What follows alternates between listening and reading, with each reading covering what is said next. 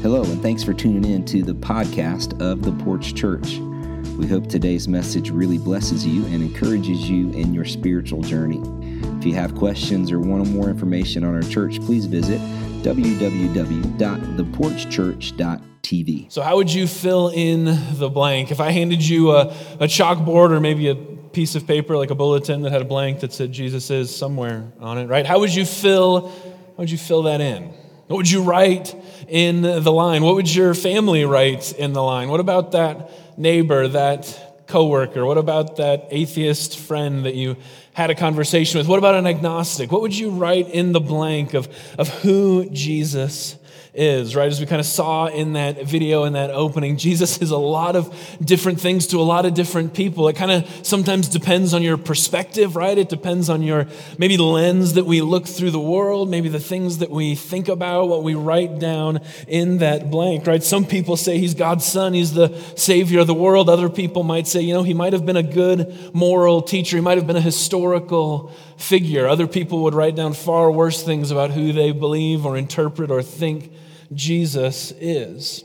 Sometimes we let our others shape our opinion of who he is to us. But, but this Easter, as we kind of look forward and crescendo to that time, just a short few weeks away, what if we pulled back kind of our, our preconceived notions, maybe on what we think Jesus is about or who we think he is? And what if we just dug into the Bible and what if we just let Jesus define who he is for us, right? Jesus is one of these rare historical figures that we have a well documented, a well preserved, well maintained record of. As a matter of fact, as we go throughout the scriptures, we're going to see that there's a number of times within Jesus' ministry where he answers this question directly This is who I am.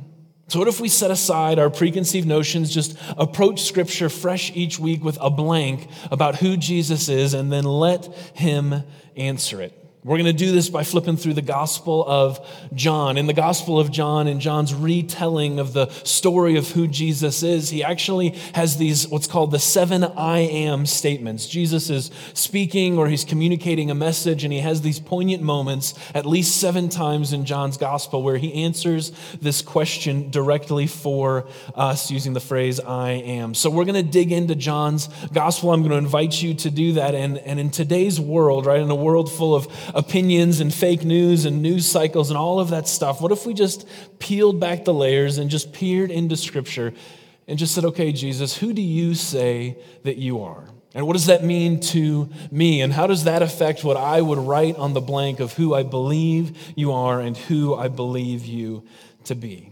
So that's our goal of this series. We're going to kind of define that each week. I hope you'll come back and be a part of it, or when you miss, tune in online because we're going to build all the way up and through Easter as we let Jesus tell us exactly who he is and what he stands for. But today, we're going to start off in uh, John chapter 6. We're going to go through kind of chronologically. So I'd invite you, if you brought a Bible, to turn there. Maybe you want to use your smartphone, type in John chapter 6 quick. It's important that you have the word in front of you because we're going to connect some dots throughout the story. If you didn't bring a Bible, our ushers are walking around right now, they would love to give you a, a Bible. And if you take one of their Bibles, you get to cheat because I give you the page number. Uh, it's on page 502 there. And uh, uh, if you'd like to turn there, follow along again, I just want you to see this. If you don't own a Bible, uh, you can just keep this. It's our gift to you. We just want you to have God's Word in your life. While you're turning there, flipping there, maybe you're using your Bible app, and uh, maybe your dare this year was the Bible reading challenge, and uh, maybe your little app there is reminding you that you're a little off pace on that reading challenge, right? You're just coming out of Leviticus, Numbers, it's the hard time to, uh, to do the Bible reading challenge. Those of you that are there, maybe it's time for a clean slate. Uh, maybe it's time for a new, a new adaptation. I'm going to challenge us. Let's just read through the book of John together, one chapter a day. And as we go throughout this series, you're going to kind of hit those I am statements right in line with us as we go. So you can start this week. Just read one chapter a day. You can have it remind you on your smartphone. Just push play as you're falling asleep at night. Have the narrator read the scripture to you. Uh, but we're going to walk through the book of John looking at these seven I am statements. And I just want to invite you to go on that journey with us. And if you don't have a life group or a small group to talk about it with, maybe it's a great season to try and jump in so that we can have some conversations around these points. But if you're there now in John chapter 6, I just want to point out a few things before we jump into the text. Just look at the, the headings, right? As you flip through, a lot of Bibles have like section headings, things that are on there, right? The very first one that we see right on top of John chapter 6 there is what? Who turned their Feeding of the 5,000, right? So this is where we start. Jesus is feeding the 5,000. If you've never been in church before, you still know this story, right? It's that, it's that good. It's that legendary. Jesus gathers people. He multiplies in the disciples' hands five loaves of bread and two fish. And the scripture records that he feeds 5,000 men. And if you ever heard any story about this, right? 5,000 men probably translates into somewhere between 15 to 25,000 people that were gathered around Jesus' teachings. That is a lot of bread and fish, right? That's what's going on here in this story. Then connect the dots with me, right? So, what happens immediately after the feeding of the 5,000? Jesus retreats, and then it says that he walks on the water. Again, if this is your first time in church, you might even be familiar with these stories. They're so legendary. So these two things happen, right? Two of the largest supernatural moments. And as, as we're told as we walk through this story, that, that Jesus operates a little bit differently. See, after the feeding of the five to 25,000, depending on how you want to do your math, the scripture records that they wanted to make Jesus a king. What better way to advance the message of the gospel than for him to be crowned king of the Jews? This is what it meant to be the Messiah. But instead of leaning into that power and that prestige, Jesus instead backs away, retreats quietly, it says, to a quiet place. And then he sends the disciples out ahead of him and he walks on the water to catch up with them later in, a, in an attempt to do what most of us don't do, what most leaders don't do, and that's curry favor and following. Instead, we see him thin out the pack. Now, here's why that's problematic. This makes Jesus either a bad leader or a weird leader, depending on how you figure out what he's trying to do here. Nonetheless, from these two stories, we can gather that Jesus' agenda is different. It's different than ours. He's up to something that we wouldn't be up to if we were Jesus. And that's as good a place as any to start. We're going to jump into John chapter 6, verse 25. John chapter 6, verse 25, this is right after those two stories, and it starts this way When they found him, okay, pause, let's define our pronouns. So they are the people who were just fed, right? The, the 5 to 25,000 people, the people who just got the free meal. They walk all the way around the lake, right? They wake up, they realize Jesus and the disciples are gone, so they walk around the lake, and when they arrive, they see Jesus, and they go, Hey, we woke up, and then walked, but Jesus was already here. So they asked him this question, right? When they, the people, found him, Jesus, on the other side of the lake, they asked him, Rabbi, when did you get here? How did you get here? I don't quite understand what's going on. There's something in between here that I don't know how you got here ahead of us. We'll come back to that in just a second. Jesus answered, I tell you the truth. You are looking for me not because you saw miraculous signs, but because you ate the loaves and had your fill. That's not overly friendly of Jesus, is it? Right? Like they just walked all day. He was with them all day the day before. That's why he had to feed them because he was teaching so much, right? These are the these are the committed people, right? These are the people who are who are following Jesus day in and day out. They walk all the way across the lake and you're kind of being rude, Jesus. Like that's not that's not very nice. Be nicer to these people, which kind of is my first point here. So often when we hear stories about Jesus, Maybe I do. I think that we all do this too, but I tend to fill in the blanks with what I think is going to be there. I, I tend to interpret the stories, I tend to interpret Jesus based on who I think he is instead of who he overtly claims to be. I read between the lines. I contextualize. Well, if Jesus is God and God is loving and good and faithful and all of those things, then right here he's got to be behaving somewhat differently instead of just accepting the text at face value. Jesus' story here is that he's behaving differently, and who we think he is may not be in line with his actions. And his reply is hey, you're just here looking for a free meal, you're just here looking for free bread. Now, where would these people get the idea that Jesus was handing out free bread? Yesterday, right? Like, this is what happened. Hey, we were all hanging out, and then Jesus gave us Chick fil A. I'm going to follow that guy and I'm going to see if it happens again, right? Can you really, can you fault them for following Jesus? Can you fault them for going like, dude's handing out free food. We're just going to follow him no matter what it takes. But Jesus' answer is somewhat rude to them. He says, hey, don't just come for the free meal, but we just we just got the free meal. Isn't that what this whole thing is about?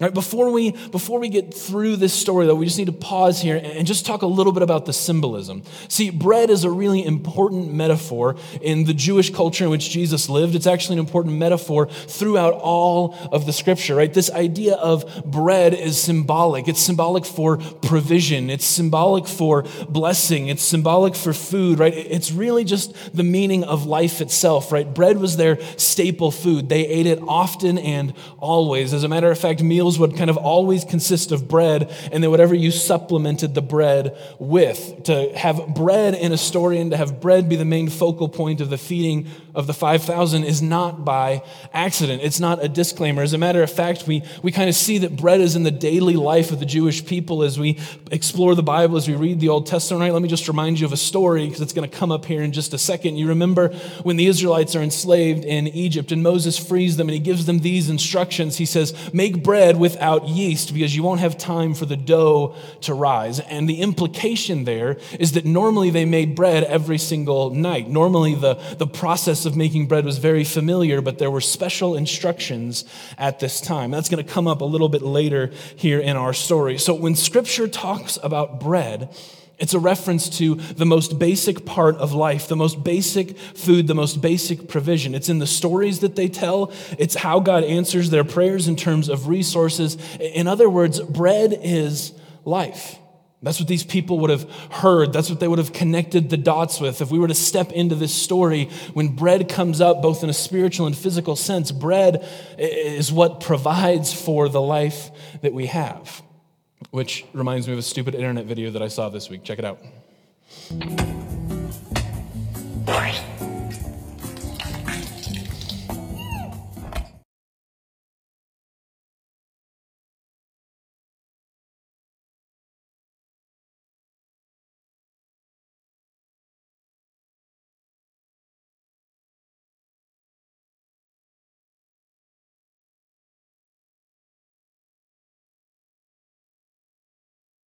Now that's really stupid.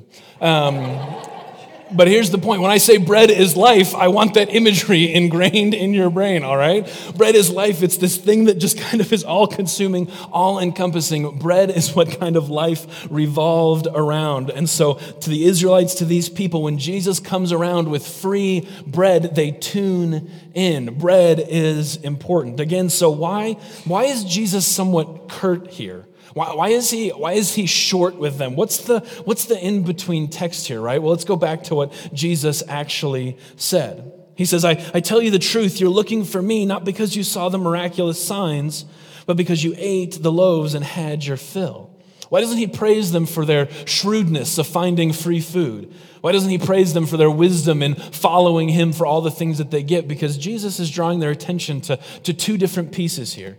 He says, You're not coming because you witnessed a miracle and thus following me because of the miracles that I do, because of recognizing who I am. Instead, you're just here for the handout. You're just here for the free meal. In other words, I think that Jesus' main, uh, main focus here, main point is that you're not connecting the dots, people. Uh, you're not connecting one point to another. You just see the free meal and you think that's what this is about. But really, the free meal is just an indicator of who I am and the kingdom of God that I'm ushering in with my presence here.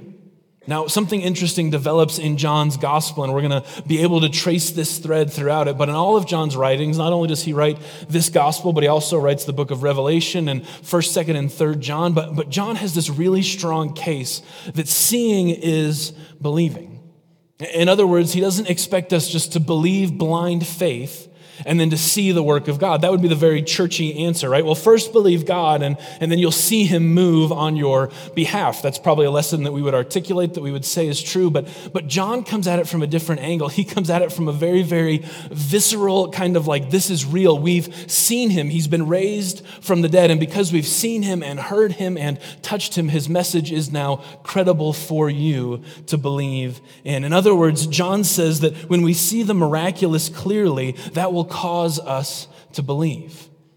John says when we see Jesus for his miraculous self, when we see the work that he does, that will cause something to shift within us. It will cause our hearts to believe that the God who can do that, that the Jesus who can do that is somebody worth following, is somebody worth believing in. And so Jesus isn't upset. I don't think that people are following him. I don't think he's upset that they put the hard work into going across the lake, taking that time to go around. I think that he's upset that they missed the power of God.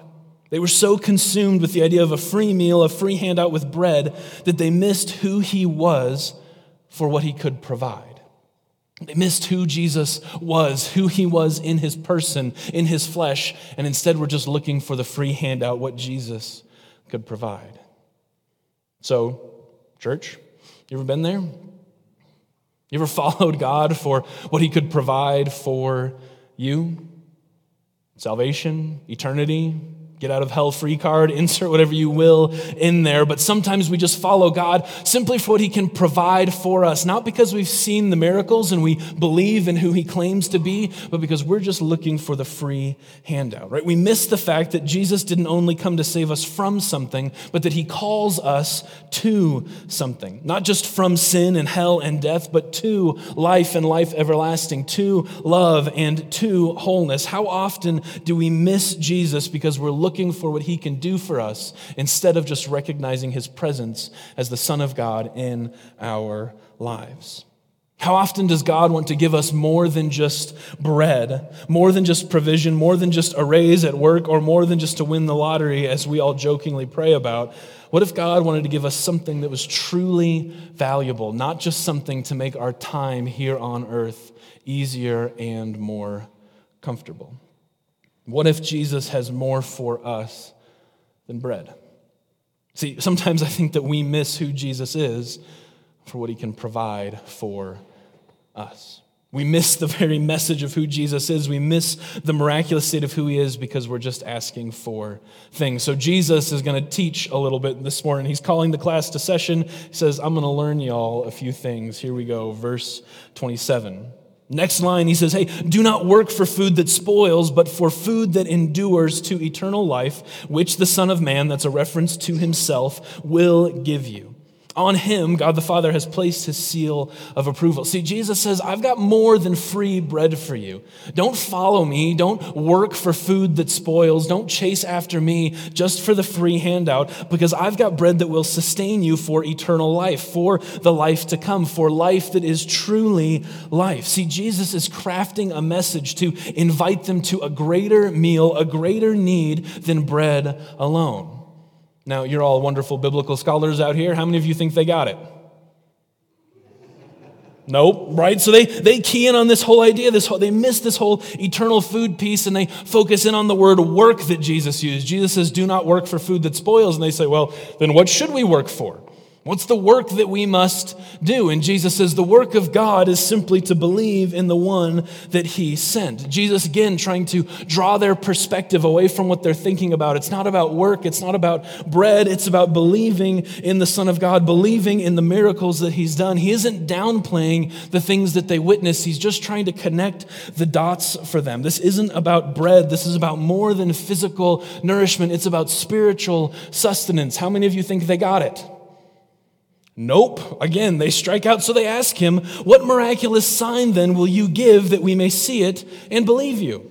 What will you do? The Greek here is really interesting. The word for what will you do there is actually the word for work this conversation that they've been having. They're drawing Jesus away from bread and going, let's talk about work, Jesus. Let's talk about the stuff that we should do to inherit eternal life. They go on with the story of Moses. It says, Our forefathers ate the manna in the desert. As it is written, He gave them bread from heaven to eat. Now, now listen, if you just got a free meal from Jesus, if you just saw him feed 25,000 people, knowing full well that he didn't bring enough bread or fish along with him on the trip, you may not have actually seen the miracle, but you were a recipient of it, then how brazen do you have to be to ask for another miracle? Can you think about that? If you saw the feeding of the 5,000, if you were there, if you were a participant, if you ate the bread, and the next conversation you have with Jesus, you go, Yeah, but what do you do to prove it to us? Right? Like, what is going on in your brain at this point, right? The point is not that they want bread. Jesus is harping on the fact that they saw, they saw the miracle, but they did not believe. They saw the miracle, but they didn't believe that he was who he said he could be. They want to see again. And again, and then one more time, and then we'll finally believe you. And Jesus says, it just doesn't work like that. See, if you've seen and you still don't believe, then no matter how much you see, it won't get into your heart. The problem is not with your eyes, the problem is with your heart. And Jesus is drawing their connection point here, going, Don't just come for free bread. Don't just come for physical provision. See the greater good here. See the miraculous, and then clearly believe in who I am and what God has done. How many of us have seen God work at one point in our life? Think back to a time when you can recall a time that a prayer was answered, when God came through. Perhaps the moment where you declared Him as Lord of your life. Think about a moment when God was particularly real for you.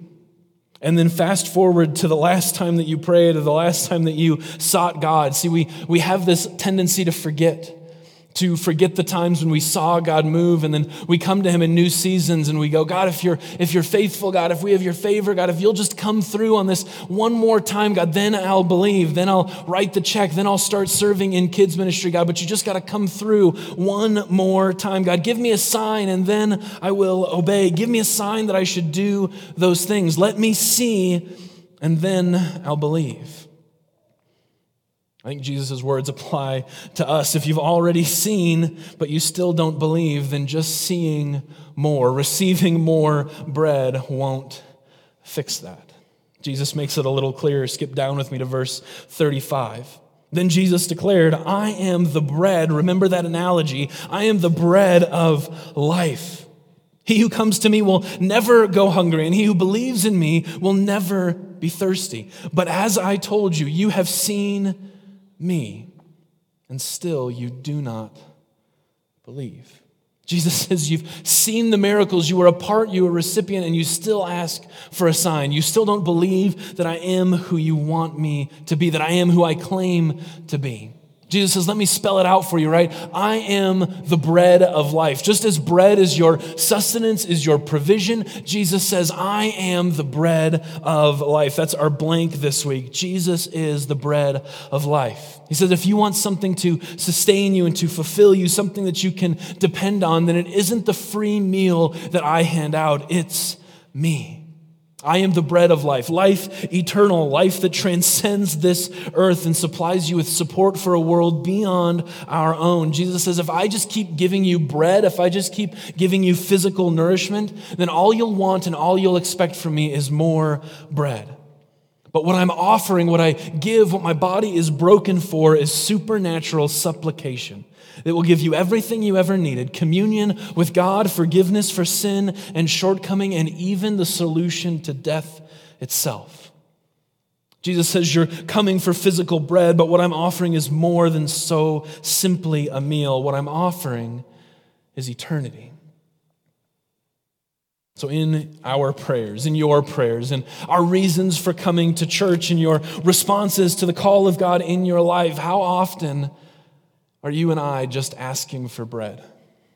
God, if you'll, if you'll bless me, if you'll answer me in this way, then, then I'll start, then I'll start tithing, then I'll start serving, then I'll start being obedient, then I'll stop that bad behavior, God. But you just got to come through for me on this one thing. You just got to prove yourself one more time. God, give me my daily bread, my provision. God, provide for me. Make my life just a little bit easier. I'm going to add Jesus to my life so that I can get the blessings that I need. God, fill my checkbook, and then all I have is yours.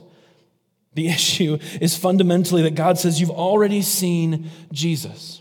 You've already seen the bread of life. And no matter how much physical provision I give you, if you've still seen and not believed, then nothing that I can add to it will cross that gap because it's a heart gap. It's a missing piece in our following of Jesus. Jesus says, You're asking for more bread. And Jesus says, Bread is not the answer. If God is our provider, what is He provided for? For a life of luxury and ease or for our eternal destiny? Jesus says, You're asking for bread, but I've given you enough bread. What you need is bread for eternal living, for provision beyond this life. What you need is to recognize that you've already seen God at work in your life and to believe, not ask for another sign. My, uh, my son kicked a hole in his bedroom door this week because I'm a good parent. Um, that's what happened. I finally got to speak with him about it, he was, um, he was visibly upset. He was scared. He was trembling. He didn't know what I was going to do. He didn't know what my reaction was going to be. He didn't know how much trouble he was going to be in. And he was just shaking. He was so afraid. He was trembling as we spoke. I, took the opportunity that before we talked about consequence for actions and before we talked about um, misunderstandings and controlling our anger and all of those things, I reminded him that, that nothing he could do, would do, or ever will do is ever going to stop him from being my son, from being the person that I love. His entire countenance shifted. It's like once he knew that we were going to be okay, he became open to discipline. He began to suggest things that he thought were fair. What if I paid for half of the door? How about if we take away this privilege for a week? He became so open and receptive to the work of discipline in his life because he had the confidence of my love for him. He had the confidence in our relationship. You know what he didn't do? He didn't say, Yeah, but I'm kind of in hot water, Dad, so maybe if we could get some ice cream, that would really just seal the deal. You know, Dad, I want to believe you. I want to believe that you have the best for me, but, but I'm kind of in hot water now, and so how would you love me if you then punished me because I'm so scared? He, he didn't say, God, he didn't say, Dad, give me a sign of your love for me, prove your love for me, and then I'll follow through. Then I'll recognize your love for me. He rested in the fact that I loved him and that allowed him to be open to my voice into his life. Church, how often do we go to God who's proving his love for us, and in the midst of his grace and in his goodness and in his mercy, we go, Yeah, but if you loved me, there'd be a little bit more in my paycheck. Yeah, but if you loved me, that parking spot would be open. Yeah, but if you were there, then traffic would go down. I'd get that promotion. My team would win. God, if you would do it, if you would show me again, then I'd be all in then I'd believe. Then, you, then there'd be nothing holding back. In the midst of God's display of his love for us, we ask for another sign. We're eating meal after meal, grace upon grace, blessing upon blessing, and going, yeah, but I'm still not sure. I'm still not sure you meant that. I'm still not sure that I should serve or give or be involved in that capacity, right? Jesus chides the, the recipients of his miracle that while they see, they still don't believe, they still don't act on their belief in him. And I wonder if in our life we can be accused of the same thing.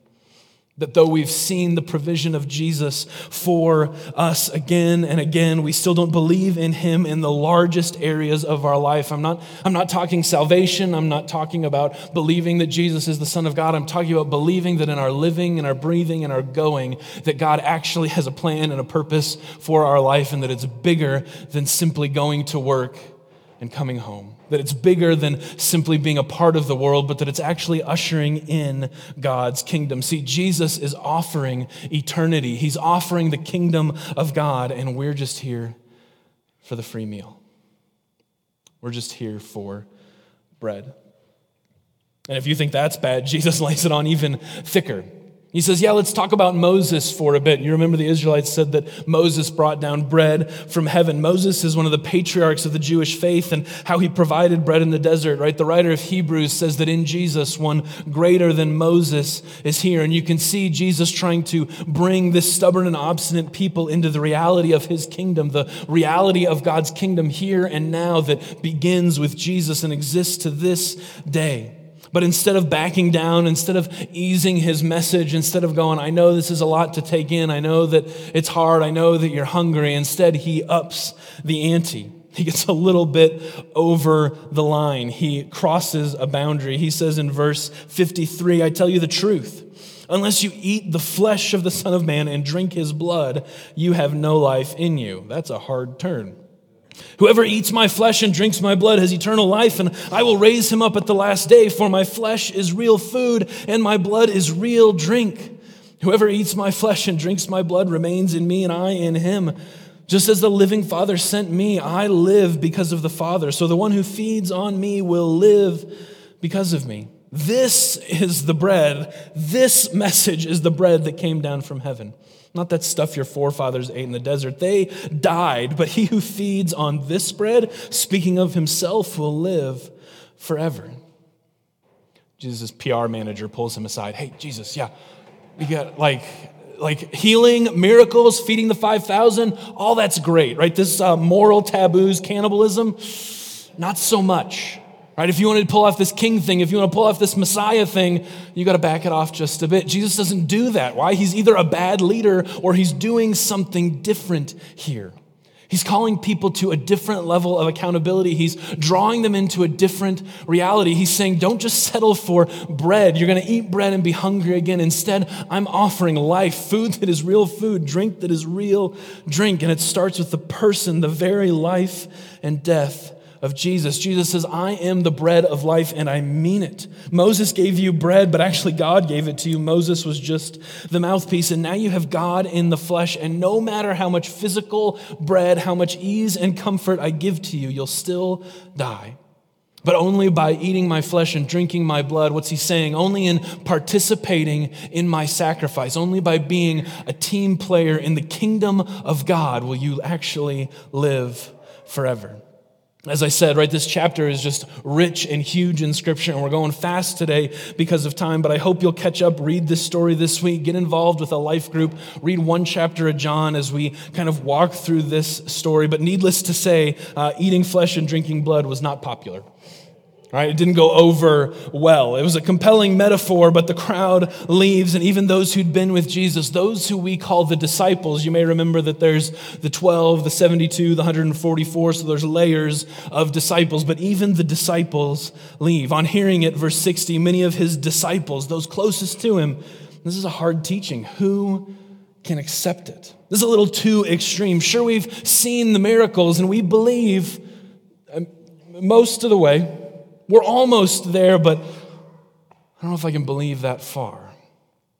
Think about what they've seen. Think about what they've experienced. You would probably agree with me and go, man, they've seen more than I've ever seen in my life. Yeah, we see, but I don't know that we can go that level of belief. It's a little too extreme, it's a little bit too much. And watch this roller coaster. Jesus, in one day, goes from being almost crowned king they wanted to make him king by force at the end of the feeding of the 5,000 to driving away even his disciples, even the people who were committed to his teaching. This section ends with a poignant question. That's why I wanted to go so fast through it, because we have to get to this point. Verse 66 says, From this time, many of his disciples turned back and no longer followed him. Verse 67 You do not want to leave too, do you? Jesus asked the 12 people who were closest to him, his followers, the people that he asked and he invited. Jesus lays out a clear case for who he is, but ultimately he leaves it in our hands.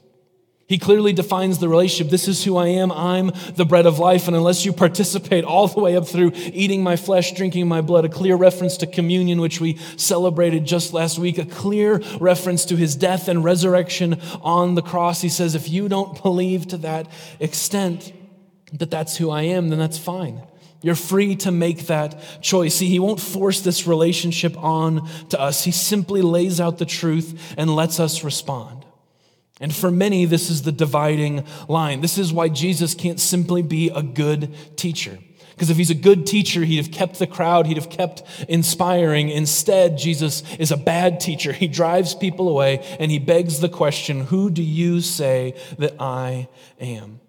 He asks his closest followers, the 12 who are next to him, What about you? Are you going to leave too? See, as we walk through this series, each week we'll be presenting a truth about who Jesus is. We're going to take it directly from his mouth, directly from the scripture. Jesus says, I am the bread of life, and here's all the thing that that means. But the bottom line is that when it comes to who Jesus is for you and for me and for the people around us, the line is blank. We get to fill it in. We get to decide what's on that line in our own hearts and in our own lives. What will you write? On the line. Is Jesus everything that he claims to be? Is Jesus a good teacher? Is Jesus somebody else? Is he a meal provider, a vending machine? Is he bread? Or is he something more? See, we can wax and wane on who we think Jesus is, but at the end of the day, who does Jesus say that he is? Do you agree with him, or is he something else to you? I think that the church is here so that the world sees who Jesus is and then believes because of it. Too often we've just said, well, believe first in this God that you can't see, and, and then you'll begin to see. And John says, no, no, no, no, no. The case is clear for who Jesus is. The signs are out there, and we as his people carry that within us. See and believe. That's why we're egging people for Easter, right? Because we want people to see the goodness of God. It's why we're using plastic eggs, not real eggs, right? Because we want to invite people into this story, into this God who is good and who blesses for no reason, and into neighbors who laugh and kids who play. We want them to see the goodness of the kingdom of God played out in our lives, and maybe, just maybe, what they write in the line of who Jesus is will change this Easter season.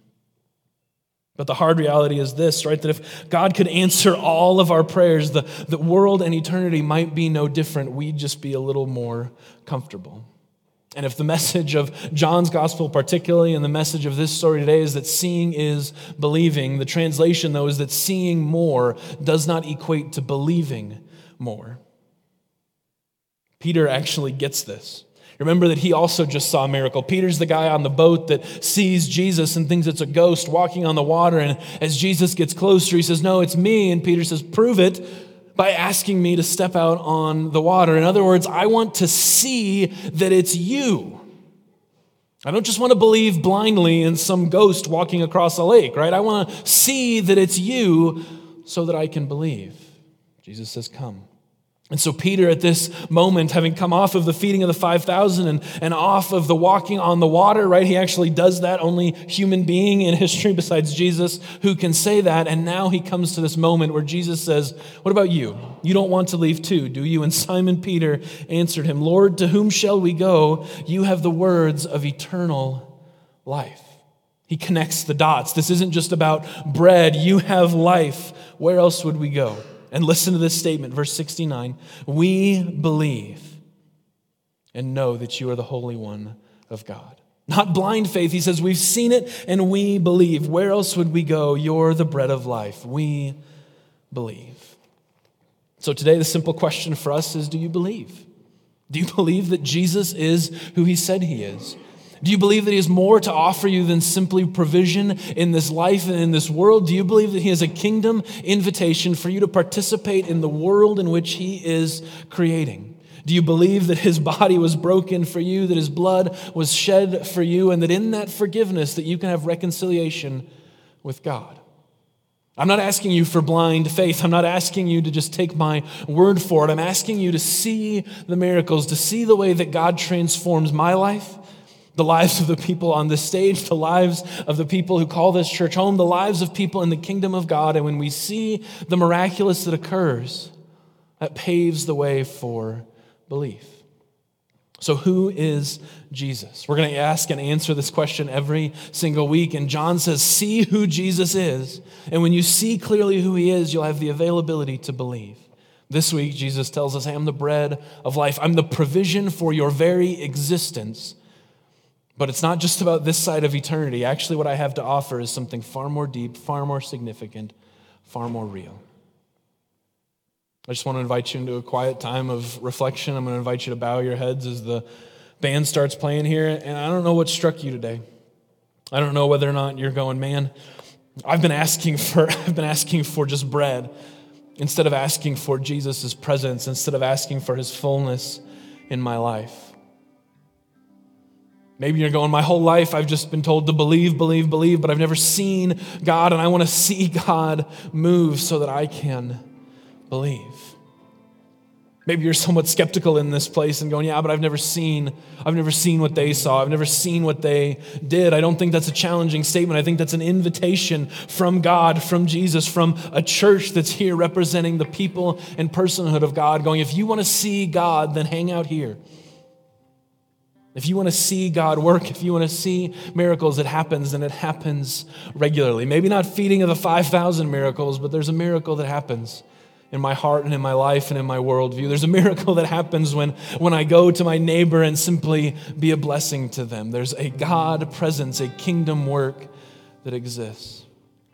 Maybe today you just need to repent and ask God to forgive you to say, you know what, I've been, I've been asking you to prove yourself over and over again, and I just need to draw a line in the sand to, to not doubt anymore and to believe that you're working for me. I don't know what strikes you, but I'd encourage you to take just a moment and to ask the Holy Spirit to, to lay something on your heart. Again, if we believe that this is real, then, then we believe that God is in three persons Father, Son, and Holy Spirit. And the Spirit lives within you if you've believed in Jesus. So what's He saying to you? What story is He drawing your attention to? What feeling is He laying on your heart? And take some time to process through that. God, what are you saying to me? What does that mean I should do? Jesus, who are you to me? Are you bread or are you bread for eternity? Heavenly Father, God, as we step into this service, as we step into this time, God, in hearing from your word, I'm so grateful that you don't hide it for us, that you lay it all out there so that we never have to know where we stand with you. But by the same token, when you lay it all out there, God, you don't make it easy. You don't placate to us. You don't, you don't tell us that, that everything's going to be fine. You say, no, there's a reality that exists here, and sometimes it's a hard hurdle to jump. But God, we believe that you've shown us yourself, that you show us the way, that you even today work in people's lives to show them the way to you. God, so help us to be people that see and believe. Help us to be people that show others that they may believe, God, and help us to trust you for more than just our bread, but to trust you as the bread, the sustenance, the energy, the life for eternity as we bring about your kingdom work here on earth just as it is in heaven. God, when we pray, give us our daily bread, would that be more than food provision? God, would it be spiritual nourishment and strength and sustenance for us? God, would you take us on a journey from wherever we at, wherever we're at, God, to be more in line with who you are and who you're calling us to be. God, we pray all of these things in the strong and mighty name of your Son Jesus, whose flesh is real food and whose blood is real drink, and we drink deeply from the grace offered and provided for it there. Pray all of these things in the name of the Father, of the Son, and of the Holy Spirit. All God's kids said.